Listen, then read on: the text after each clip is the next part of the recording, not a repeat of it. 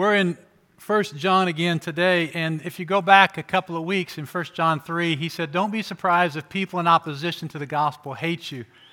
And again, I want to ask the question why would people hate you for being a Christian? And some would say, well, obviously it's because you're judgmental, you're mean, you're unloving, you're hypocritical, narrow minded, and just generally you're jerks. And I suppose that's true on occasion. You can find those examples, but most people would prefer, and listen to these qualifiers, a consistent practicing Christian as a neighbor than a consistent practicing atheist. Chesterton wrote, I think the most practical and important thing about a person is his view of the universe, his worldview. For a landlady considering a lodger, someone to rent a room to, it's important to know his income, but still more important to know his worldview. I think the question is not whether their theory of the cosmos affects him, but whether in the long run anything else affects him. So, worldview is not what you look at, but what you look through. It's how you see the world, and how you see the world is how you practically are going to live in the world. So, if the world were coming to an end, if some dystopian sci fi scenario actually came to life in Wichita, you would certainly prefer to have a practicing Christian as a neighbor than someone with an alternative worldview. So, what's important again is that qualifier, practicing Christian. Peter wrote this in, first, in, in chapter 4, verse 12 Dear friends, don't be surprised at the painful trial you're suffering as though something strange were happening to you, but rejoice that you participate in the sufferings of Christ, so that you may be overjoyed when his glory is revealed. If you're insulted because of the name of Christ, you're blessed, for the Spirit of glory and of God rests on you. If you suffer, it should not be as a murderer or a thief or any other kind of criminal or even a meddler. A meddler is a busybody, just a generally annoying, divisive person. However, if you suffer as a Christian, don't be ashamed, but praise God you bear that name. Peter goes from one extreme to the other to cover all possibilities murderer all the way to meddler. And if you suffer because of your own foolish or sinful choices anywhere on that spectrum, that's on you. But he's saying if you suffer because of the name of Christ, well, good for you. And it's literally good for you. You're blessed, Peter wrote. And it's not just good for you, but it's good for everyone around you who is experiencing the love and the grace and the forgiveness that you extend them. Self practicing Christians make the best neighbors and citizens, and historically they do. Why would anyone hate them? It's a good question. Let's go to Jesus in John 10 for a clue.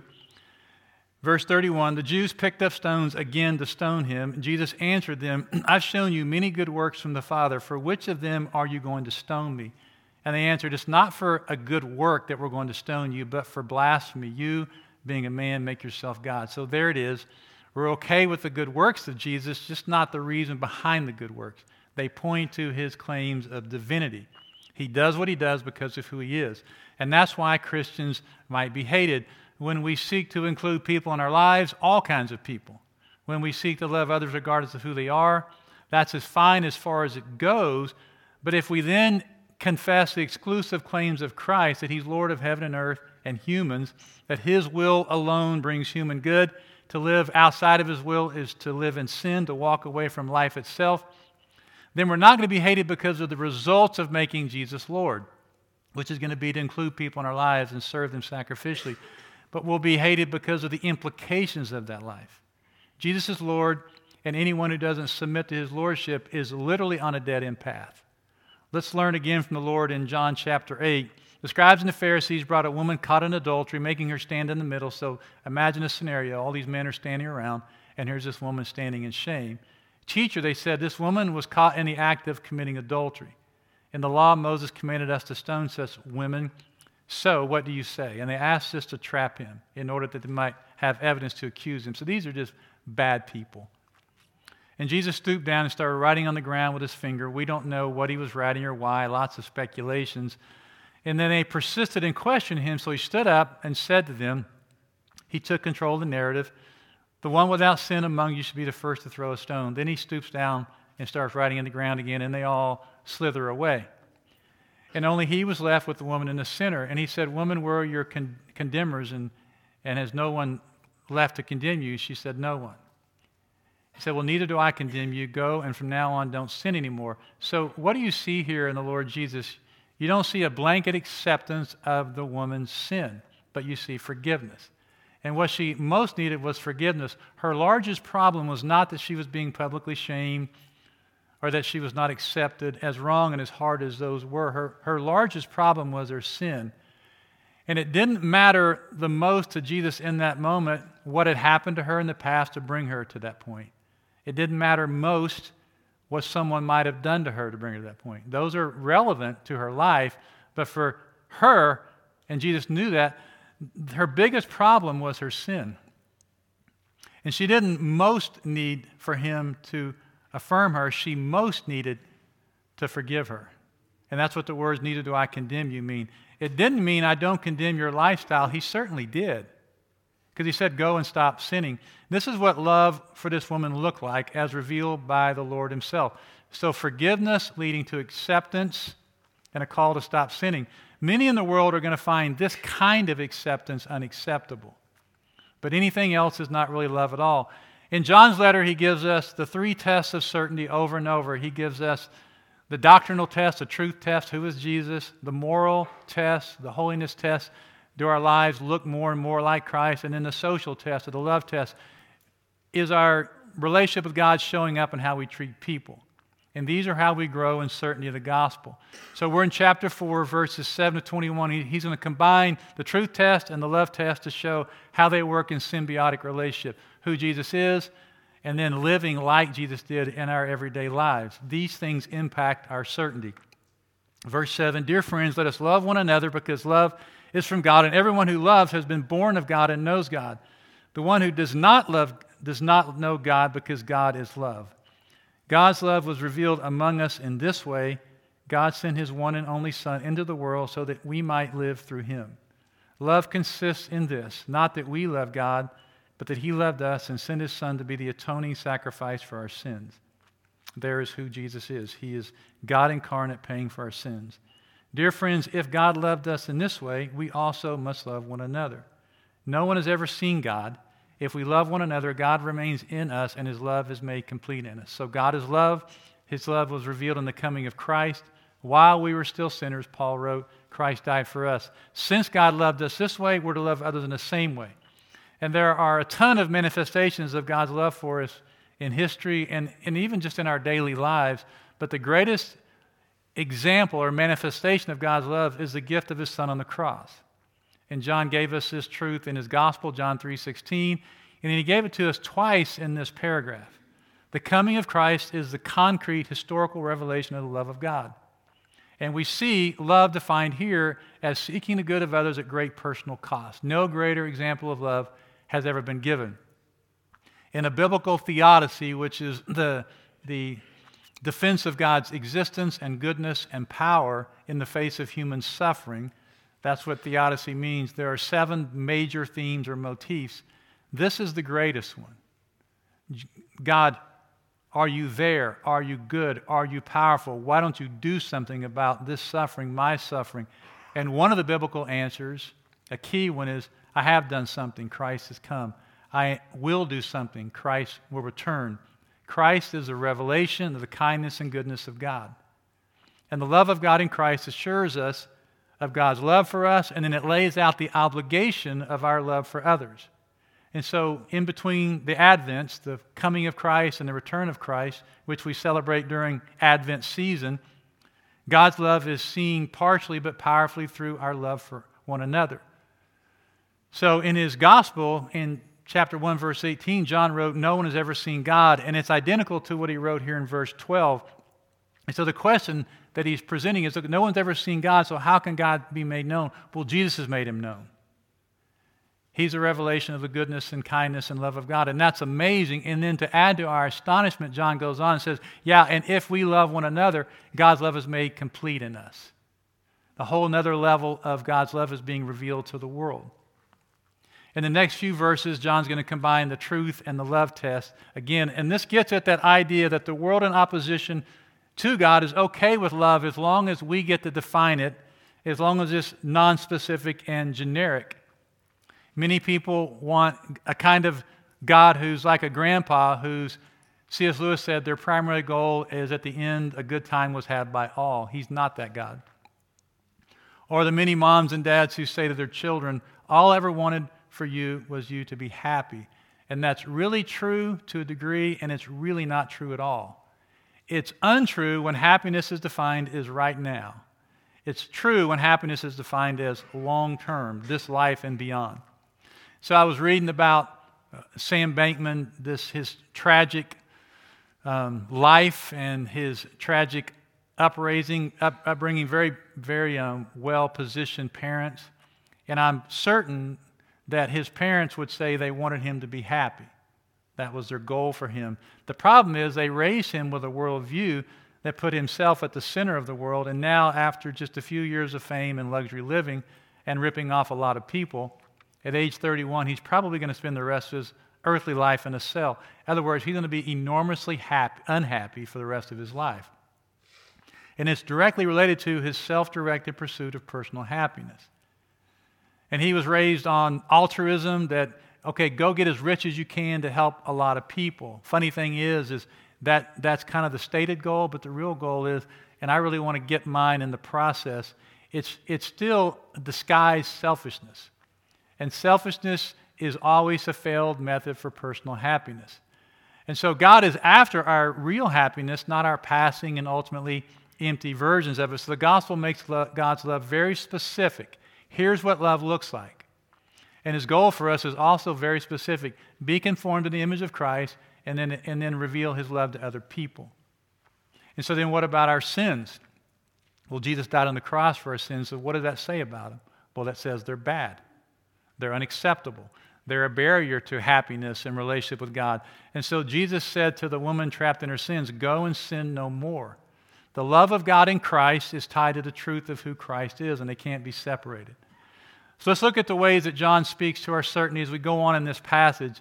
Our certainty of who God is and our relationship with Him is tied to understanding who Jesus is and then our responsibility to love one another. And as we continually grow in our understanding and our application of God's love, then we're going to grow in our certainty. This is how we know that we remain in Him and He in us. He's given us His Spirit.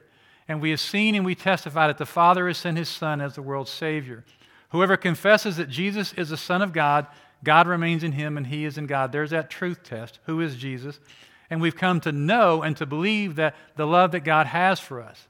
God is love, and the one who remains in love remains in God, and God remains in him.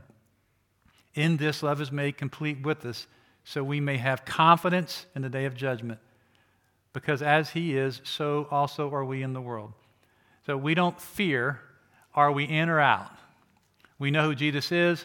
We're living imperfectly, but directional lives of, of showing love for other people, and our confidence grows, our certainty grows. There is no fear in love. Instead, perfect love drives out fear because fear involves punishment. So don't get me wrong. If you've trusted Christ, you are certainly not going to face eternal judgment. But your own confidence in that, your own growth in certainty, is directly tied to how we respond to God and how we respond to people. The one who fears is not complete in love. We love because he first loved us. If anyone says, I love God, and yet hates his brother or sister, is a liar. For the person who does not love his brother or sister whom he has seen cannot love God whom he's not seen. So, as we believe that Jesus is a revelation of the love of God and we've put our faith in him alone, as we live in growing fashion in line with that love, we have confidence this love drives out fear, specifically fear of God's judgment.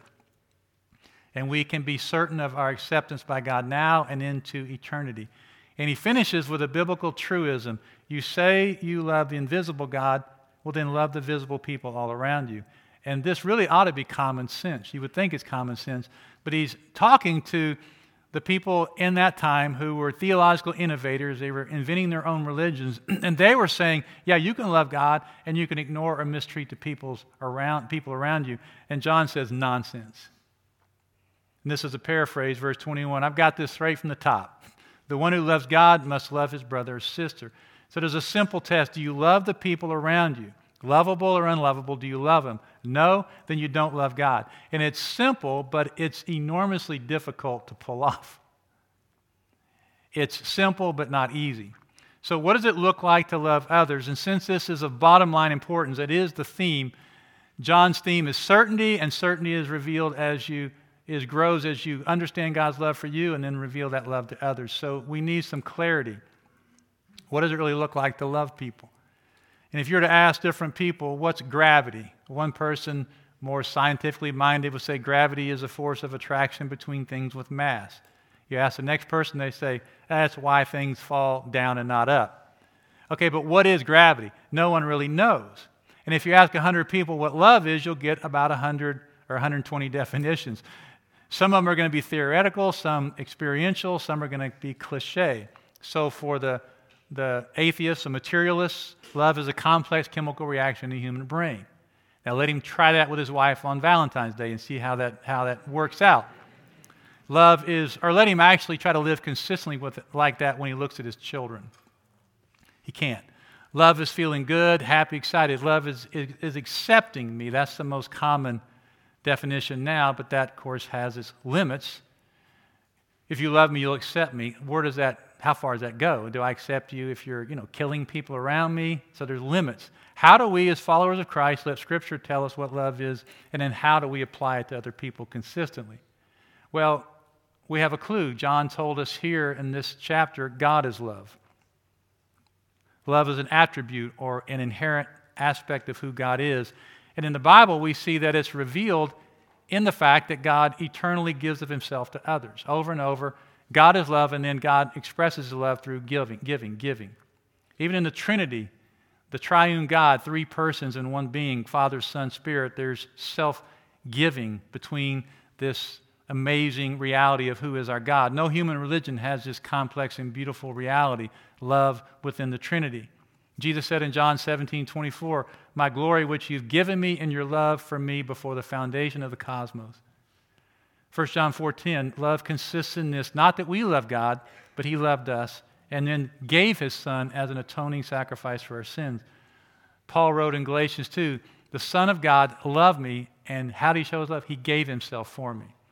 So, love's an attribute of God that humans can experience and share, but to describe love as anything other than self giving for the good of others is describe something other than biblical love.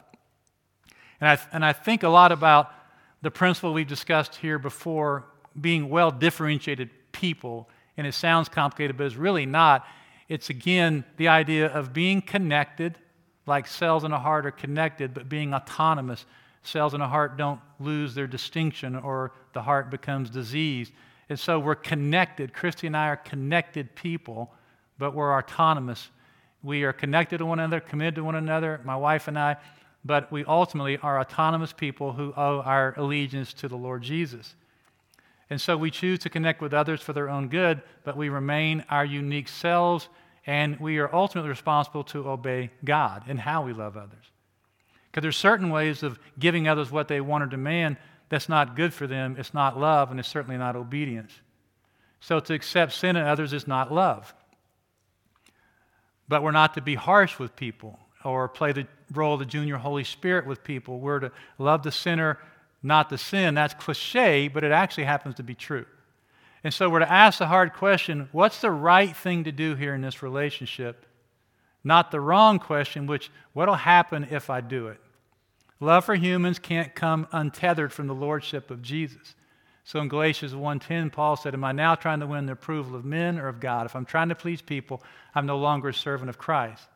So we are to give our lives away for others within the parameters of what does it mean to be faithful to God. So love begins with God. It's seen in Scripture as self giving in its definition, but it's not giving what people demand, but giving people what they need. And how do we pull this off? Very, it's very difficult. It's hard to figure out. We've got a clear direction on, which, on where, where to head. We know the goal, but that path can be complicated. So it's going to be a life of direction, not perfection. Love is perfect in God, not in us. And in this one specific moment, in this action, you may be spot on. That might be exactly what love needs to do. But you say, yeah, but my motive wasn't pure. Well, that's, that's how it's going to be. We're going to always have mixed motives. Our motives never going to be pure. So even though we pay attention to our hearts, we pay attention to our motives, we don't get overly immersed in motive evaluation. That can be quicksand. Talking to some friends this morning, and they're trying to teach their kids, you don't wait till you you feel sorry to say you're sorry. You know, go say you're sorry. Was that wrong? Say you're sorry. Hopefully the feelings will follow along behind. So our motives are going to mixed, be mixed at best. And we want to ask God to change our hearts. But what the Bible clearly defines as love is, is self giving for the good of others. So we generally know what to do with our lives. We are to go lay them down for others. And so we can measure am I making life about me right now? Yes, I'm heading the wrong direction. We're not going to lay down our lives as an atonement for the sins of others. Jesus alone did that. But we're to lay down our lives for the good of others. And that is a really high bar, super high bar. The cross is the model for human ethics, partially shows how sinful we still are, how much we need Jesus. I mean, who doesn't fall short of that standard?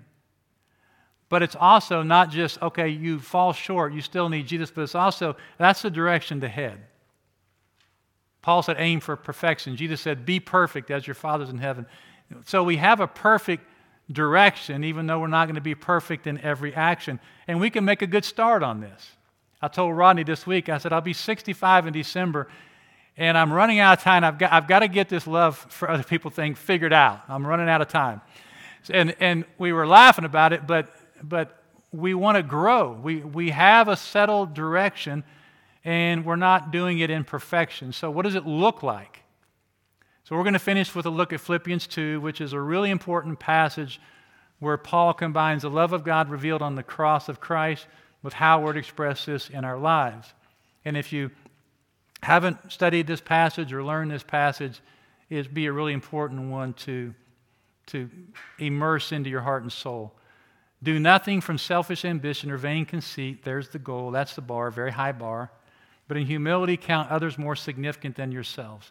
Let each of you look not only to his own interests, but also to the interests of others. Have this mind in yourselves, which is yours in Christ Jesus, who, though he was in the form of God, did not count equality with God a thing to be grasped. But he emptied himself by taking the form of a servant, being born in the likeness of men, and being found in human form he humbled himself by becoming obedient to the point of death, even death on the cross. So there's the reality of who Christ is, the truth test, and then it's, it's, it's the love test. We're to express that kind of love to others. Selfish ambition is just what it sounds like putting self first in words, thoughts, and actions. Empty conceit is literally empty glory. Whenever I'm at the center of my heart and life versus the Lord, who is the Lord of glory, it's empty glory, it's vainglory. Don't live like that. Paul said, instead live in humility. And humility, at its essence, is our dependence, our understanding of our dependence on God. Who is God? Who are you? Now see the world through that lens. And when you look through the lens of humility, who is God and who am I? Then you can see yourself and others more clearly and how to respond to them. It doesn't make it easy, but it does help it get clearer. And when Paul wrote this, and when John wrote his letter, people outside the church totally misunderstood what Christians meant by humility. They thought it was this groveling, cringing, you know, yeah, whatever, whatever. If, you know, Marty McFly, if you remember the Back to the Future, it just sort of pathetic. And it's far from that.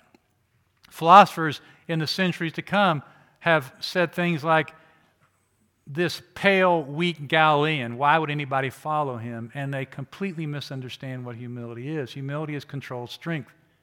He certainly wasn't pale like the silly pictures of him. Jesus spent his days outdoors, and he certainly wasn't weak. Those philosophers who mocked him would have been as speechless in his strong presence as the rulers of his day were. And every knee will bow before his glory someday. Christ allowed himself to be killed. He had a choice. He chose the glory of the Father, the good of others, and the, and the writer of Hebrews says he, he went to the cross for the joy, his own joy set before him. So humility is living with clarity. We are created, God is creator. As his creation, we're to use whatever strength we've been given for the good of others. We're not to put self first. That's empty. And when someone dares treat us like servants, we don't pout and get petty. Yesterday I was at Sam's and a lady that worked there scolded me for something. I'm still not qu- quite sure what she scolded me for. and, um, and she was unhappy, and, and, and, I, and, I, and I felt myself start, you know, like that, and I just said, sorry. I mean, and I'm, as I'm driving away frustrated, I'm like, how dare she treat me, a servant of Christ, like I'm a servant? and Jesus showed us how to live this way. Consider others more significant means do what Jesus says to be our priority. what we call the golden rule do to others as you have them do to you. Paul said we're to have the mind of Christ in us, and this means we're to see the world how he sees it. It's not about me. Love is about self giving to others. How do we give our life away for the others? We do this under the lordship of Jesus. So, faithfulness to Jesus forms the parameters for how we love one another. There aren't easy answers for what it looks like to love others as Christ would have us love them. It's complicated. I spent a couple of um, really restless nights and troubled days recently trying to figure out what does love look like in this relationship in my life. I mean, very troubled. And as I tried to figure it out and prayed and, and reined in my emotions, I look back and I got some things right, I got some things really wrong in the process. And You say, well, this isn't helpful. You're saying it's fuzzy. It's not fuzzy at all. We have a really clear vector on what direction to head. It's right there. That's clear. We're to measure our love for others by looking at Christ on the cross. That provides all the clarity we need in terms of direction. But as we seek to love others like that, we're going to get some things wrong, we're going to get some things right. That's why the New Testament's full of keep forgiving one another. Because you're not going to get this perfect. What's different between us and, and those who don't know Christ or the world apart from the gospel is they don't even have any idea which direction to head. They don't even have a vector. They're just they're wandering around. They're steering their, their ship by the bow of their ship. We, we have a, a North Star. We know the direction to head. And so I can tell, I can tell when I'm not heading that direction. It's not that hard to figure out. We're not guessing on what love is.